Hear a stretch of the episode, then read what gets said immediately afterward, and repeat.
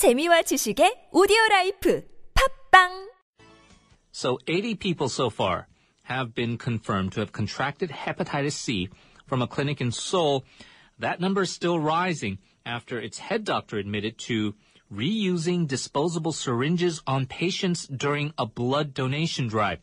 Now, other patients have also been diagnosed with hepatitis B, malaria, and syphilis. Uh, it is still unknown if they contracted those diseases directly from the clinic, but needless to say, this is a big scandal. We're going to try to find out more about the situation. Joining us on the line from the College of Medicine at Chungang University, Professor Seol Dae-woo. Hello. Hello. Professor Seol, thank you for joining us. Uh, what are your immediate thoughts and reactions to the mass hepatitis C infections at the uh, Dana Clinic, as it's called? I mean, this is shocking medical malpractice. How was it allowed to uh, continue for so long? Ah, yeah, actually, I'm shocked. Uh, this is a tragedy, and uh, but more importantly, this is actually a crime. And Mm. I have never even thought, yeah, this kind of a mass infection happens. Uh, but uh, uh, importantly, government authorities cannot investigate uh, every hospitals and clinics uh, for malpractices, and uh, so, as you may guess, a uh, government authority, authorities don't have enough number of investigators to do it.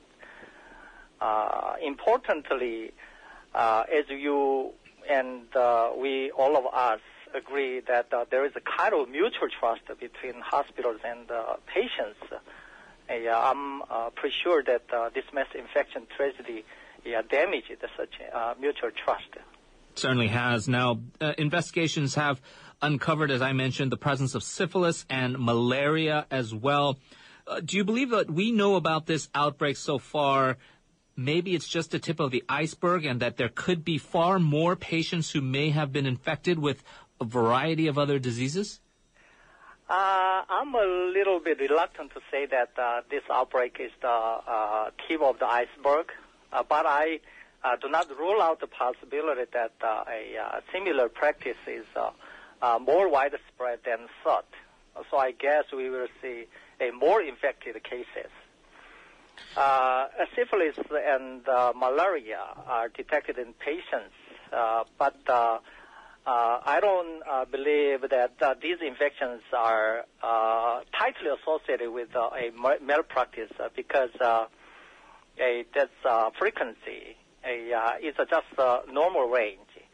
Uh, also, these infectious agents are not as uh, serious as uh, a hepatitis C, B, and uh, HIV. Hmm. As you may know, uh, there are many uh, blood-borne viruses, among them a uh, HBV, a, B for boy, HBV, and HIV are the most dangerous ones. Uh, the government authorities uh, must examine HBV and HCV in every single patient treated in a Dana clinic. Uh, There's been a lot of media reporting on this, uh, Professor Seol. Uh, the doctor in question reportedly suffered brain damage in 2012 after being involved in a traffic accident. Uh, he was allowed to, though, continue his practice. Um, not a clear link, though, between this and actually reusing syringes. But do you believe that health authorities need to implement better screening procedures to ensure that doctors are fit to conduct these uh, type of occupations? Uh, Yeah, sure. I, I believe do so. And uh, but uh, law is uh, uh, very important. But our country currently does not have uh, such a law to prohibit uh, such doctors from conducting his medical practice.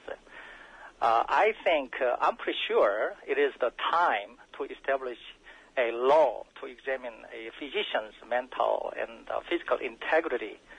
Uh, that's why it can ensure a safe uh, medical practice is served. Now, the main cause, as I had mentioned, and you said it's this, this is criminal. The main cause of this has been attributed to reusing syringes, and this was admitted by the uh, the clinic's doctor. uh could there be any other factors, in your view, that may have also contributed to the mass infections? Uh, I don't know a, uh, other scenarios, but uh, uh, as you know, that HCV is a blood-borne virus, and HCV is only transmitted from one person to another through blood or blood components. Uh, so it is uh, highly evident that this massive HCV transmission occurs through repeatedly used syringes. Nonetheless, I don't understand at all why they uh, reuse the syringes because the a needle the syringe is just a few cents per piece. Yeah. A, reuse of a syringe is so dangerous. Everybody knows Yeah. that uh, yeah, it's involved in medical practice. Uh, it can spread a bloodborne pathogens to other innocent people. So, as I said, I don't uh, fully understand why they used uh, a, uh, the syringes repeatedly because this is uh, so cheap.